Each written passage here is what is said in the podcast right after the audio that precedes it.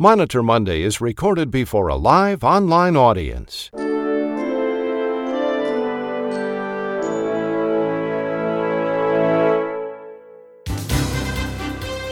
This is Monitor Monday for October 18th, 2021. Here's today's rundown. We'll learn the surprising truth about the No Surprises Act and why it's not good news for out of network providers. Healthcare attorney Thomas Force reports our lead story. Will President Biden nominate Robert Califf to lead the Food and Drug Administration? A decision is expected this week. However, the president has until November 15th to make the switch or the acting commissioner stays. Monitor Monday legislative analyst Matthew Albright provides details. We'll also hear from healthcare attorney Nicole Emanuel, Dr. Ronald Hirsch, and healthcare attorney David Glaser. Now here's the publisher of RAC Monitor and the host of Monitor Monday, Chuck Buck. Good morning, everybody, and welcome to Monitor Monday. As we come on the air this morning, the Associated Press is reporting that General Colin Powell has died of complications from COVID 19, this according to family members. Meanwhile, the public health emergency has been extended for another 90 days, and that means waivers, including the three day nursing home waiver. Meanwhile, there's optimism about the progress this country is making in its fight against COVID 19. There continues to be a nationwide drop in cases and hospitalizations, that in the face of millions of people who remain unvaccinated. Nonetheless, the death toll today is approaching 725,000. In the meantime, the American Hospital Association says that although the No Surprises Act was an important step forward in protecting patients from surprise medical bills, the AHA says the administration's rule now has moved away from congressional intent. We'll hear more on this issue when healthcare attorney Thomas Force joins us later in the broadcast to report our lead story. We have much news to report and we begin this morning with Dr. Ronald Hirsch, who is making his Monday rounds here on Monitor Monday. Monday Rounds is sponsored by R1 Physician Advisory Solutions. Here now making his Monday rounds is Dr. Ronald Hirsch. Well, good morning, all, and good morning, Roberta B. Last week, I talked about how Blue Cross of Michigan was making up their own rules on status determinations. In the past, I've talked about how United Healthcare is using their own proprietary algorithms to automatically downgrade facility charges for emergency room visits. Well, last week, Medscape reported how Anthem, another Blue Cross product, has started to analyze physician claims and automatically downgrade office visit codes. As with UHC, Anthem would not provide any notice or explanation, but simply pay the claim at a lower rate. For example, if, if the physician submitted a level 4 visit, it would be paid at a level 3 rate. When asked, Anthem stated they use, quote, analytical tools during their claim processing. They also stated the physicians can dispute the downgrades by, quote, supplying a statement explaining why they disagree with the decision, along with documentation to support their statement. Now, for one doctor, the payment difference is about $18 a claim. Now, for that physician, those $18 add up. At the same time, though, the cost of preparing the statement and the documentation and sending it to dispute the downgrade would probably cost more than $18. Medscape also discussed how Kaiser um, is Kaiser Health News reported that payers are slowing down their payments to providers and profiting from the float. Now, I'm not a lawyer, but it sure seems like some of these insurers are getting awfully close to being organized crime syndicates. Now, in other news, last week, First Coast Service Options, one of the MACs, released an update to their frequently asked questions about guidance for hospital admission decisions. And they referred readers to a CMS MLN Matters. The problem was that the MLN was from 2012. And you know what, what didn't exist in 2012? Yep, the two midnight rule and to think CMS trusts them to process claims and interpret regulations. Now, on Friday, this COVID 19 public health emergency declaration was renewed for another 90 days. It was set to expire on Sunday. As a reminder, the declaration extends all of the COVID 19 waivers, including the requirements to offer patients choice of a post acute care provider and the three day inpatient stay requirement. Of course, some nursing homes are continuing to refuse patients without that three day inpatient stay, as is their right. With so much scrutiny on nursing homes during this pandemic and their terrible staffing shortages they're facing, it's not hard to understand why they may be worried about admitting a patient where they think they won't get paid. But their reluctance also means that a patient who does not require hospital care is occupying a bed that could be used by someone who needs it. But don't forget that rural hospitals have swing beds and critical access hospitals have swing beds, and they'd be glad to accept your patient for rehabilitation. Finally, today is the first day of the annual conference of the American College of Physicians Advisors. It's a virtual conference, and all the sessions are being recorded, so you can still register to attend and not miss a session. Thanks, Chuck. Back to you. Thank you, Dr. Hirsch. That was the Vice President of R1 RCM, Ronald Hirsch, MD. Dr. Hirsch is making his Monday rounds here on Monitor Monday.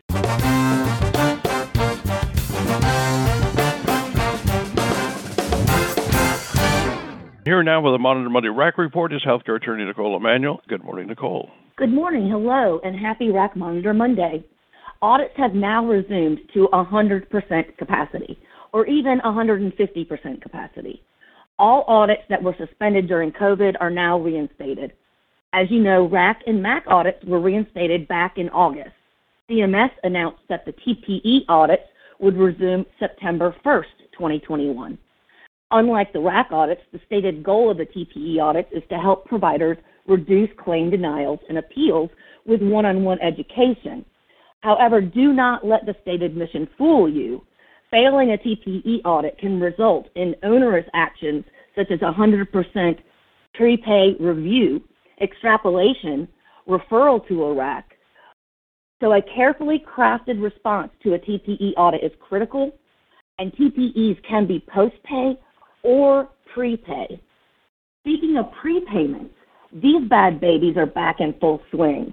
CareSource is one of the companies contracted with CMS to conduct prepayment reviews, and urgent care centers seem to be a target. Prepayment review is technically and legally not a penalty or a sanction. Therefore, being placed on prepayment review is not appealable. But do not believe these legalities. Prepay audits are draconian in nature and they do put many providers out of business, especially if they fail to seek legal counsel immediately and believe that they'll pass without any problem. When it comes to prepay, believing that everything's okay is a death trap. Instead, get a big stick. Chapter 3 of the Medicare Program Integrity Manual lays out the rules for a prepayment review audit. The manual states that MACs shall deal with serious problems using the most substantial administrative actions available, such as a 100% prepayment review of claims.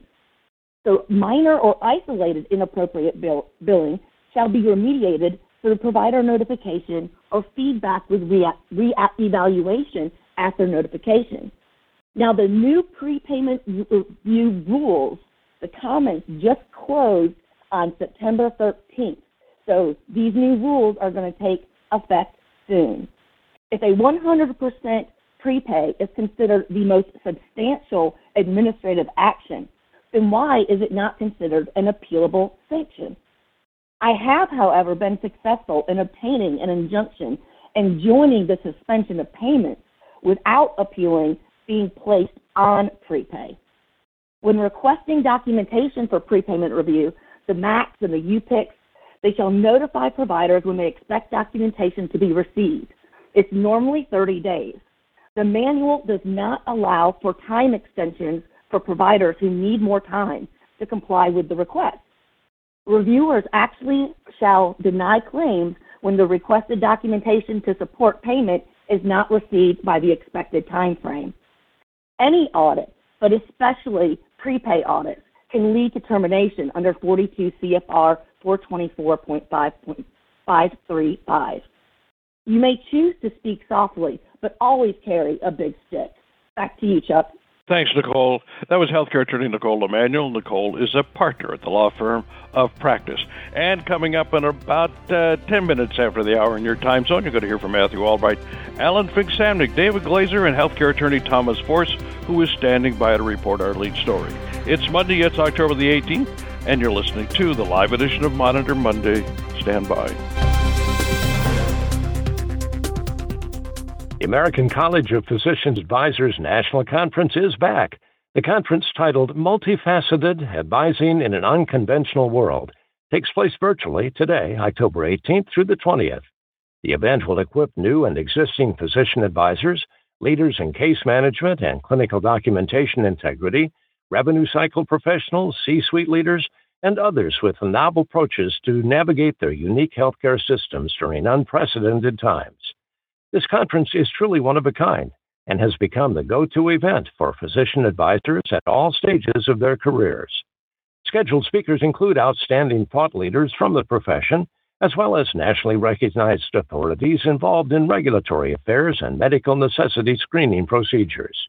Click the invitation on the RAC Monitor homepage or go to acpadvisors.org to register and earn up to 26 CME credits this week. Here now with the Monitor Risky Business Report is healthcare attorney David Glaser. Good morning, David. David, what could be risky this morning?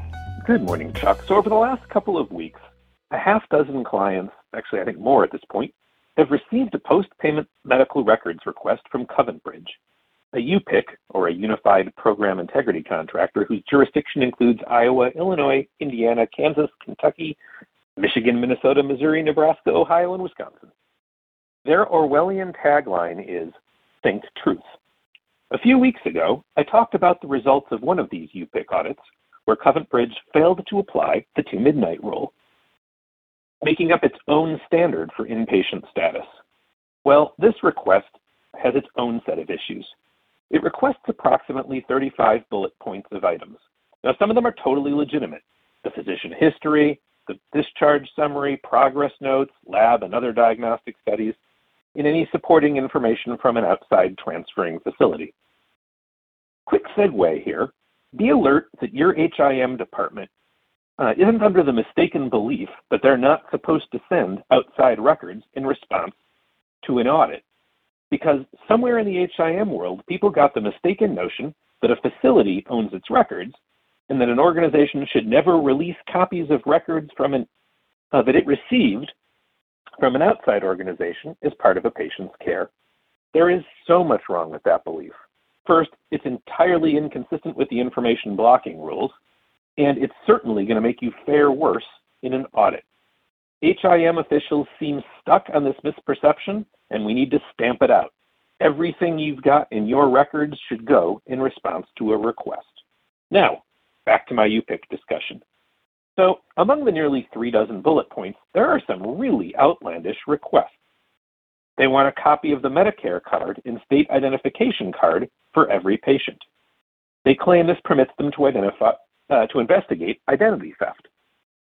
But I don't know of any requirement that a hospital has to get or keep a copy of a patient's driver's license. The red flag rules address this, but I don't believe those rules are currently in effect for nearly any hospital. There are very limited situations where it might if you're extending credit, but the way hospitals operate, not likely to be an issue. It requests copies of the licenses or certification for all personnel in a beneficiary's chart, including physicians, nurse practitioners, and nursing. This too makes little sense. In addition to it being a lot of work, copies of licenses don't prove anything. A license could have been suspended two weeks ago, and a copy of the license will still appear valid. If the UPIC is so stuck on checking everyone's licensure status, it can do what everyone else does which is go to the licensing board and determine whether the person is licensed. The good news is that the CoventBridge staff have been very pleasant to work with. They've shown some flexibility on things like licensure, suggesting that they're willing to waive that portion of the request. But while pleasant, they're still insisting on receiving things like a copy of your utilization review and case management policy uh, and procedures, as well as the name and version of the screening tool used. Well, guess what? There's definitely no requirement that you have a screening tool, and perhaps more importantly, the UPIC should be using only one thing to determine patient status, the same thing that every hospital should be using, the two midnight rule. The two midnight rule is the one and only screening tool for Medicare patients, and the notion that they're asking you to produce your screening tool is pretty good evidence that they're once again going to apply the wrong standard. Now, up until now, I've never given a lot of thought to the authority that the UPIC has to demand anything beyond the medical record. I'm still looking into that, but I'm going to say with some confidence that the requests here be, go beyond the authority UPICs have. I'll be waiting eagerly to see whether they once again try to create their own invalid standard for reviewing inpatient admissions. I've never been a giant fan of Twisted Sister generally, or this song in particular, but when I read this request and saw the most recent audit results, I couldn't help but find myself humming, We're not gonna take it. You know, we ain't gonna take it.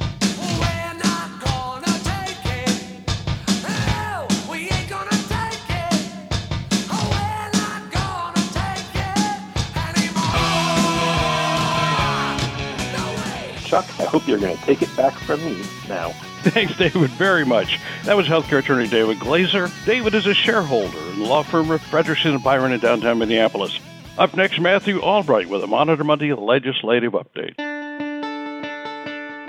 The legislative update with Matthew Albright is sponsored by Zelis, a market leading provider focused electronic healthcare payments technology company. Zelis delivers faster, simpler, more reliable, cost effective payments backed by award winning client service to medical and dental providers nationwide. Here now is Matthew Albright. Chuck, it's all about vaccines this week. First, the government is very close to approving boosters for the two remain, remaining COVID vaccines, Moderna and Johnson & Johnson. As listeners know, the government has already authorized Pfizer boosters for older and at-risk Americans, but a key FDA advisory panel voted to recommend the remaining two boosters last week for older and at-risk Americans formal approval for the boosters could come from the FDA and CDC as early as this week. And you may have noticed that the big box stores are already selling Christmas and holiday decorations. Yes, already, or we're not even through Halloween. But the CDC is keeping up by updating its holiday guidance this week, last week, recommending that you get vaccinated before attending any holiday gatherings. The CDC's recommendations align with all of their previous guidance and include the idea of wearing a mask at indoor event, events if you are not vaccinated or if you have a condition or take medicine that weakens your immune system. And for the first time since the beginning of the pandemic, the United States will allow foreigners into the country starting on November 8th. Travelers must be vaccinated or have a negative test in the prior 72 hours to board a flight that goes to the United States. Lastly, in early September, President Biden announced that his administration would soon mandate that all companies with more than 100 employees need to require their employees to get vaccinated or to test for COVID weekly. Last week, that mandate moved into the last phase of rulemaking and is expected to be released as early as this week companies that do not comply would be facing fines of up to $14,000 a violation. But businesses have a lot of questions about this upcoming rule, including whether companies have to collect proof of vaccination and whether remote employees have to be vaccinated. And as listeners are probably aware, the Biden administration also required all federal workers and contractors to get vaccinated by early December. That includes healthcare workers that receive Medicare and Medicaid reimbursements, which means it applies to about 17 million healthcare workers across the country. So if you wrap all these mandates together, about 100 million American workers, or two thirds of all workers in the country, will be required to be vaccinated before the end of the year. In good news for providers that's not related to vaccines, Congress is considering a bill that would implement real time prior authorization for managed Medicare plans. Uh, the bill is intended to lessen the burden to providers when sending prior authorization requests to payers for items and services that are routinely approved. The bill now has support from a bipartisan majority of members in the House of Representatives. That's it from D.C. Chuck, back to you. Thanks, Matthew, very much. That was former CMS official Matthew Albright. Matthew is the Chief Legislative Affairs Officer for Zelis.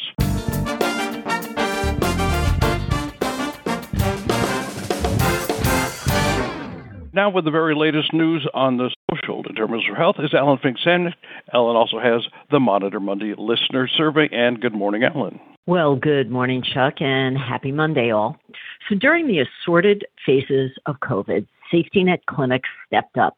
Community health centers, federally qualified health centers, and their clinics provided first and second dosages of the vaccine to patients. Extra unused dosages were often made available to members of the public rather than be wasted.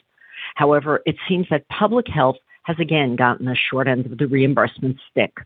Tens of millions of dollars at minimum are owed to clinics for shots provided since the vaccines received emergency authorization. Clinics are struggling. Reimbursement for well over 1 million COVID 19 vaccines is due in California alone. Countless other states have also filed their claims. While some of the struggle is due to the complex Medicaid reimbursement systems for federally qualified health centers, under federal law, health centers are paid a set rate for patient visits, each potentially costing upwards of $500 or more, including practitioner evaluation and intervention, lab work, and other diagnostics. Many state Medicaid agencies have indicated if patients received their COVID shot with other care, the clinic's cost to give the vaccine was covered as part of its normal payment rate. Yet bigger losses were incurred when the vaccination was the only service provided, as during a mass immunization clinic. Some states have tried to bill Medicaid separately for dosages, as in the $40 rate per shot charged under Medicare. However, the wait for reimbursement has been excessive and related to CMS's inability to finalize a payment formula for exactly how much it costs a clinic to give a shot. It's no surprise that costs vary across the states, contributing to the delays and confusion. Michigan is just below the $40 mark, yet California provided a rate of over $67. Larger factors are at issue for the community health centers. In many cases, extra staffing for supplies, immunization clinics, and dosages were addressed by grant funding, which is now exhausted. A high percentage of the population served by the centers lack health insurance. Over half of the shots administered to the community without collecting insurance information. States are stepping up to provide payment proposals. They'll continue to play a game of hurry up and wait. The question remains how much longer can they play? The American Rescue Act provided $7.6 billion to clinics for COVID vaccination, testing, and treatment, yet this far from covered every frontline clinic effort. Many have tapped small business loans as well as state monies to maintain operations. In the meantime, the fiscal shortfall will translate to concerning issues for safety net and community health centers, such as overall service and treatment delays, safety reten- uh, staff retention, and other obstacles to preventative and continuing care. These issues will imperil the safety net relied on by so much of the population and their healthcare organizations. Our Monitor Monday survey asks does your hospital or agency refer patients to safety net clinics or community health centers? Yes, no, does not apply, do not know. Well, it'll be interesting to see how much those safety net clinics are a benefit to the industry. Back to you, Chuck. Thanks very much, Ellen. That was consultant and author Ellen Fink-Samnick. And as Ellen said, we're going to have the results of the Monitor Monday listener survey later in this broadcast.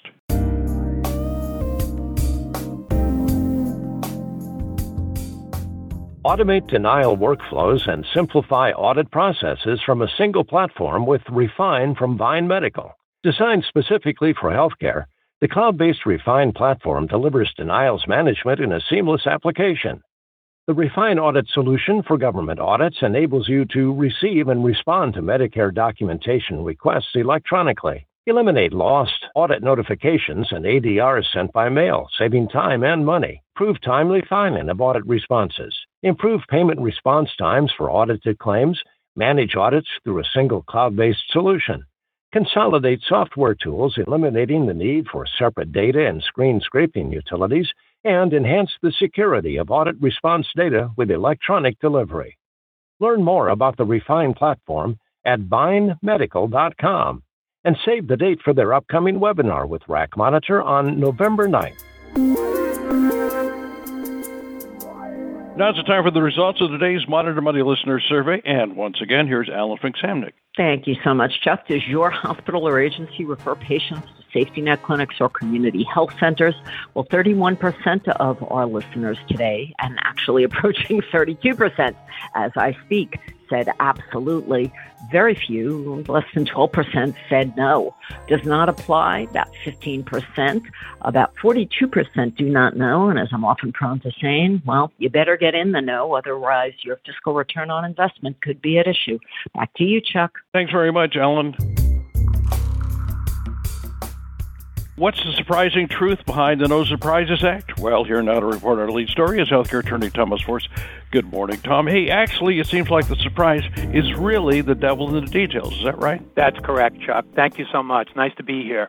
Uh, so the interim final rule for the Federal No Surprise Act was just released recently on uh, September 30th by Departments of Human Health and Labor and Treasury, and it is not good for out-of-network providers. While the guidance focus on uh, topics such as providing good faith estimates to patients, the mediation uh, referred to as the IDR process, and consents needed for patients, it left, unfortunately, many unanswered questions. Um, it is written in a, in a way that, that clearly favors the, uh, the payers and the carriers. Um, this is what I mean by that. You know, it was hoped that the uh, qualified payment amount, which is the uh, amount of, of the rate if there's a dispute between out of network provider and payer, would be something close to a reasonable and customary rate. Uh, but the, the rate uh, the qualified payment rate is deemed to be the median in network rate, and that rate is deemed to be presumptively fair and reasonable, which is bad news for the out of network industry. Uh, there is an arbitration process, and the arbitrator may select an offer closest to, they must select an offer closest to the qualified payment um, amount. However, they you can dispute this with credible information submitted clearly demonstrating that the qualified payment amount is materially different from the appropriate out of network rate. Uh, the credible information term means information that, upon critical analysis, is worthy of belief and is trustworthy.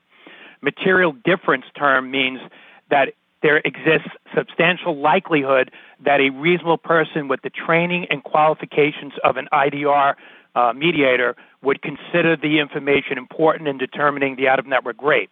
However, it's very clear that the burden to overcome the median in network rate is going to be very, very high. This is an interim final rule. It is not a final rule, and there's a comment period going on right now. Um, note that the Act only applies to surprise out of network bills only, uh, not not bills where there's proper disclosure to the patient about the out of network uh, uh, service. Thus, if the out of network provider provides advance notice of the surprise bill with estimate of cost, the Act would not apply. It is unclear whether the state, the various state surprise bill laws will supersede the No Surprise Act. Back to you, Chuck. Thanks, Tom. That was healthcare attorney Thomas Force. Tom is a founder and the president of the Patriot Group. That's going to be a wrap for this edition of Monitor Monday, and we thank you so very much for being with us today. And a special thanks to our outstanding panelists, Matthew Albright, Nicole Emanuel, Ellen Fink Samnick, David Glaser, Dr. Ronald Hirsch, and healthcare attorney Thomas Force, who reported on our lead story. And one more thing before we go, you can listen to all of Monitor Monday broadcasts on Stitcher, Apple, Spotify, and Google Play. And when you do, rate us, give us a review. Until next Monday, I'm Chuck Buck reporting for Monitor Monday and RAC Monitor. Have a great week, everybody. Monitor Monday is a presentation of RAC Monitor.